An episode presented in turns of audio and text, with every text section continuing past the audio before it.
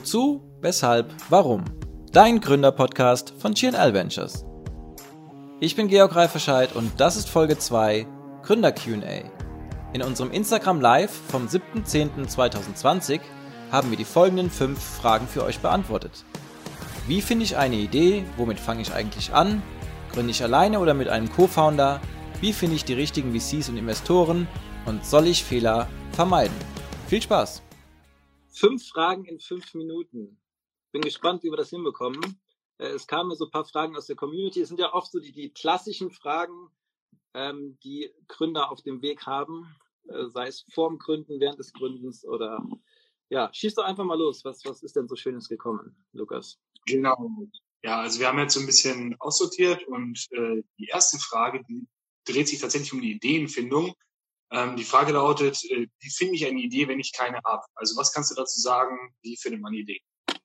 Ja, ist auch so der, der, die klassische Formulierung, die oft gewählt wird. Ne? Ich denke mal, ähm, oder so fange ich auch meistens die Workshops an, es geht nicht um eine Idee, sondern es geht darum, äh, ein, ein Problem zu finden, ein Problem, was äh, am Markt besteht, was ein Kunde hat und das entsprechend zu lösen. Es mag jetzt irgendwie gleich klingen, aber im Endeffekt ist es da auch schon so, dass man frühzeitig die, die Perspektive auf, auf Kundenprobleme und den Nutzen zu stiften, das Problem zu lösen, äh, einfach legt. Das heißt, äh, es geht gar nicht darum, jetzt eine super innovative Idee in den Vordergrund zu stellen, sondern die Idee ist praktisch die Lösung eines bestehenden Problems. Ja, okay. und ähm, sei es auch, auch selbst wenn es um bestehende Produkte geht, kann ja das Problem sein, dass man die noch irgendwie optimieren kann. Äh, und dann wäre das eben das Problem, dass die vorher vielleicht nicht ausgereift genug waren und man jetzt eben im nächsten Schritt hingeht und die noch weiter optimiert, dann ist das die Idee, das bestehende Problem äh, gelöst zu haben. Das ist so meine, okay. meine, meine kurze, äh, kurze Antwort auf die Frage. Das ist sehr cool, weil da passt nämlich eigentlich die nächste Frage auch sehr gut dazu. Und zwar, ähm, da geht es darum, was macht man denn jetzt eigentlich als erstes, wenn man eine Idee hat? Ja, also genau, wenn man jetzt, also ich bin ja sonst immer sehr sprachlich beim Positiven und sage ja immer, okay, Probleme gibt es nicht, nur Herausforderungen, aber beim Startup und, und Thema Gründen das ist das Einzige, wo ich auf den Begriff, auf das, ähm, auf den Begriff Problem beharre. Also das heißt, du hast ein Problem gefunden, hast das jetzt eben dazu eine Lösung, eine Idee gefunden.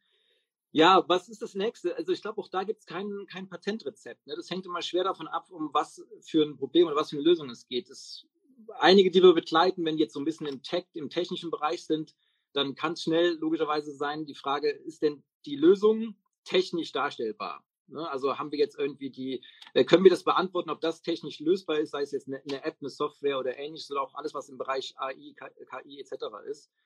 Ähm, das heißt, da würde man so eine Technical Feasibility irgendwie machen, gucken, ob, ob man da weitergeht. Oder äh, ob es schon bestehende Patente äh, äh, äh gibt, die man irgendwie ähm, äh, ja, genau, ob die Wege stehen könnten.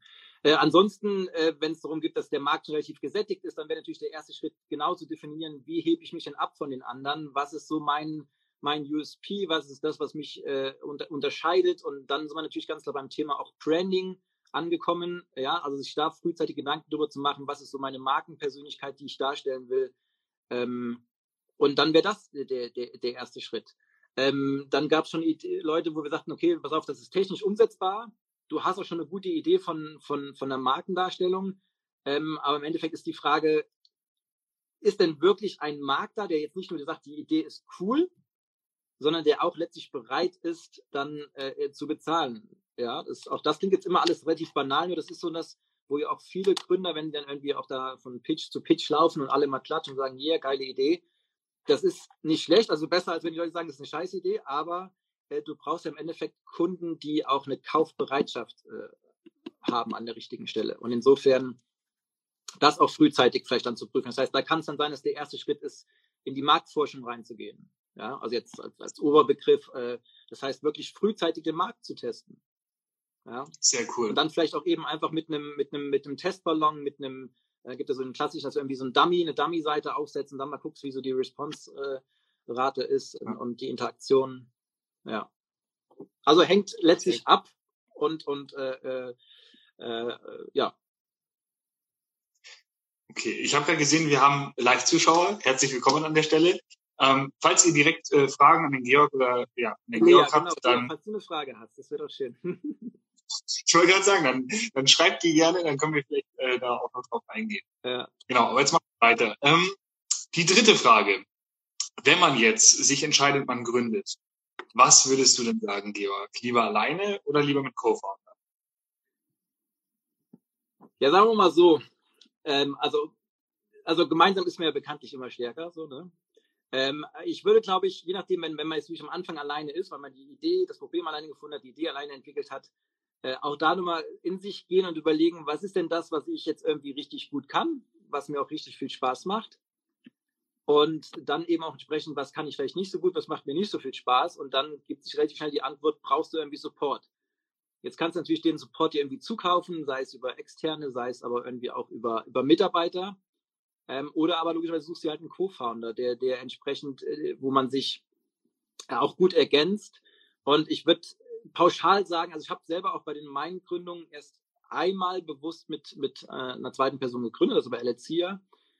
Und ähm, also bin, bin froh, dass wir es so gemacht haben will dennoch sagen, oder nicht dennoch, sondern äh, ergänzend, dass es ganz, ganz wichtig ist, da dann wirklich frühzeitig zu prüfen, hey, was sind denn so die jeweiligen äh, Erwartungen, die, die wirklichen Motive, weil man ist schnell so immer gehypt von der Idee, von dem, yeah, geil, lass uns machen, was cool ist. Nur irgendwann wird man oft eingeholt von der Frage, ja, was, aber was, was will, was wollen wir jetzt eigentlich jeweils damit? Ne? Will der eine vielleicht frühen Exit, will er irgendwie äh, einfach ein bisschen Erfahrung sammeln, will der andere aber irgendwie sagen, das ist mein Baby, das werde ich für immer und ewig aufrechterhalten und, und da auch viel Zeit reinstecken. Also sprich, so die gegenseitige Erwartungshaltung, äh, die Motive sollte man ganz, ganz früh äh, gemeinsam klären. Und ähm, auch da, es gibt Gründe dafür, das mit Leuten zu machen, die man schon gut kennt. Es gibt auch Gründe vielleicht dagegen. Ich glaube, man sollte diesen, diesen Prozess ganz, ganz, ganz bewusst gestalten, sich da viel Zeit für nehmen. Also ich kenne ja, es gibt ja verschiedene Börsen, wo du auch Co-Founder äh, im Internet suchen kannst. Ähm, hat alles, alles letztlich Vor- und Nachteile. Ich glaube auch da wieder so die erklären, was sind eigentlich meine Erwartungen ans Gründen? Will ich der sein, der das Gesamte irgendwie vorantreibt oder will ich vielleicht gar nicht das Gesicht der sein? Es gibt viele, die Ideen haben, die sich dann aber tatsächlich die CEOs, Geschäftsführer suchen und, und die so das Gesicht des Unternehmens werden lassen. Ja. Gut, Dankeschön. ähm, dann herzlich willkommen dem dritten Zuschauer. Hey, schon drei. Ähm, genau. Die vierte Frage. Äh, wie komme ich denn nur an die richtigen VCs? Ja. Äh, die Frage, was ist überhaupt ein richtiger äh, VC, ne? Also ich glaube, ich hatte lustigerweise gestern erst mit jemandem noch mal ein Telefonat darüber, der auch ähm, mich anschrieb und ähm, oder wir so irgendwie so im Kontakt waren und es dann darum ging, ob ich denn, wie war es eigentlich nochmal, ob ich gute äh, Business Angels kenne. Und äh, ich ihn auch fragte so, was ist denn das, was du eigentlich wirklich brauchst? Äh, also natürlich ist so, alles, was du machen willst, kostet irgendwie Geld. Also insofern braucht man eigentlich fast immer Geld. Äh, aber Geld mhm. gibt es ja verschiedene Wege, die, das zu bekommen. Und es muss nicht immer dieser klassische VC sein, äh, ne, der Investor, der dir äh, Geld gibt, weil der hat ja auch seine Interessen, der bringt sich ja auch irgendwie mit ein. Äh, hat viele Vorteile, hat aber eben auch einige Herausforderungen. Und ich glaube, auch da wieder, ich erlebe das so ein bisschen in dieser Startup-Welt, dass das ja viel auf diesem Level immer so, ich brauche unbedingt schnell einen Pitch-Deck, damit ich irgendwelche VCs überzeugen kann. Puh, schwieriger Weg. Schwieriger Weg, äh, weil es eben nicht einfach ist. Es ist zwar viel Geld draußen, auch jetzt immer noch. Ähm, nur auch da würde ich wieder, wie immer, deswegen, es gibt ja unsere Philosophie, Mindset before Tools in Action wirklich das Wozu genau hinter überlegen, was ist denn das, was ich äh, will. Also will ich mir jemanden reinholen, der mich auch vielleicht ein bisschen an die Hand nimmt, dann passt ein Business Angel.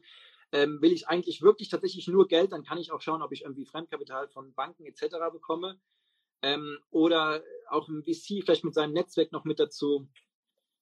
Ähm, also auch wieder, wie gesagt, keine pauschale Antwort. Aber ich würde glaube ich, auch schon pauschal den meisten sagen, überlegt erstmal, was ihr wirklich braucht, bevor ihr in dieses klassische, ich brauche jetzt ein VC, VC, VC. Ähm, und dann ja sowieso, selbst wenn du einen hast, was ist der, was ist der Richtige? Ne? Was, äh, was zeichnet den aus? Was zeichnet eine gute Zusammenarbeit aus? Auch ja keine einfache Frage. Ja. Okay, also das ist dann auch wieder so, also vielleicht als, als äh, Kernmessage eben ähnlich wie bei der dritten Frage mit dem Allein- oder Co-Founder, es muss halt passen. Ne?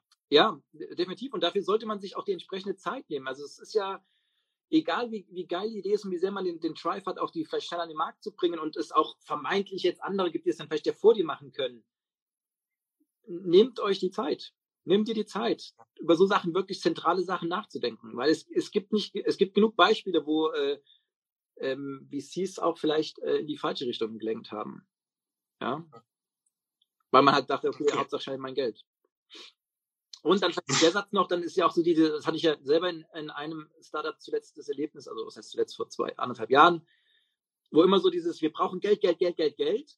Und ich mich jedes Mal fragt, okay, was ist denn, wenn das Geld denn da ist? So, also ist dann 100% klar, was denn ab dem Moment, da kommt jemand mit dem Geldkoffer, was passiert dann? Also sind wir dann auf einmal, bringen wir alles auf die Straße, wissen wir dann, was wir zu tun haben, haben wir dann auf einmal die Kompetenzen etc. Also ja, auch spannende Frage. Okay, damit sind wir schon bei der letzten Frage. Und das finde ich persönlich ist eine doch eigentlich mit die schönste Frage. Und zwar geht es da um das Thema Fehlerkultur. Und ähm, ja, die Frage lautet, wie vermeide ich am besten Fehler? Ich will nicht scheitern. Ja. ja. Auch so ein, so ein äh, typisches, vielleicht auch eher so ein typisch deutsches äh, Symptom, Symptom ähm, oder Syndrom. Äh, ich würde es gar nicht erst versuchen zu vermeiden. Also ich weiß mal, was dahinter steckt so ein bisschen, aber da sage ich auch mal, also Fehler, ich formuliere es mal relativ ähm, klar, Fehler sind ist die einzige Quelle für, für Wachstum und Entwicklung. Ja, wenn wir keine Fehler machen, können wir auch nichts lernen, können uns nicht weiterentwickeln. Jetzt soll, sollte man natürlich nicht bewusst Fehler äh, logischerweise begehen und, und äh, das an, äh, darauf zielen, aber einen positiven Umgang damit. Zu wissen, also das, weil du gerade auch den Begriff sagtest, Fehlerkultur, also eine positive Fehlerkultur äh, äh, kreieren, indem man offen nicht danach sucht, wer hat jetzt irgendwie den Fehler gemacht, ja, oder, oder, oder auch Tage, stundenlang darüber lamentiert, dass er jetzt passiert ist, weil er ist ja nun mal passiert, lässt sich auch nicht mehr ändern, sondern proaktiv und positiv direkt schauen, okay, was ist mein Learning daraus? Und das klingt alles natürlich immer so ist ja alles keine Rocket Science, aber es gibt ja genug Gründe, warum es viele Beispiele gibt von Unternehmen, die das nicht schaffen und es auch Unternehmen gibt, äh, die das letztlich äh, äh, schaffen. Und ich würde auch nicht diesen Satz unterschreiben, vermeidet Fehler zu machen. Ja, ich wurde letztens selber, äh, als wir einen Workshop hatten, ja auch gefragt im Q&A so, ähm, was denn so die Fehler sind, die ich vielleicht auch irgendwie bereue oder sowas. Und ich denke so, das gibt's nicht, weil alles das, also ich bin ja in dem Hier und Jetzt voll zufrieden, so wie es ist. Und alles hat mich ja dahin ge ge gebracht. Also alles, was passiert ist, hat mich dahin gebracht. Und wenn ich irgendwas ja ändern würde, würde ich ja jetzt nicht da sein, wo ich eben auch bin. Und das gilt ja eben auch für die meisten Unternehmen. Und insofern äh, nicht versuchen zu vermeiden. Es gibt auch da keine Shortcuts. Fehler sind Experience und Experience kannst du nicht genug haben.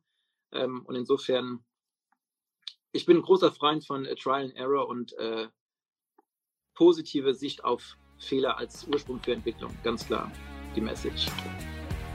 Vielen Dank fürs Einschalten. Wir freuen uns über dein Feedback und deine Fragen unter www.gnl.ventures. Bis zum nächsten Mal bei Wozu, Weshalb, Warum? Dein Gründerpodcast.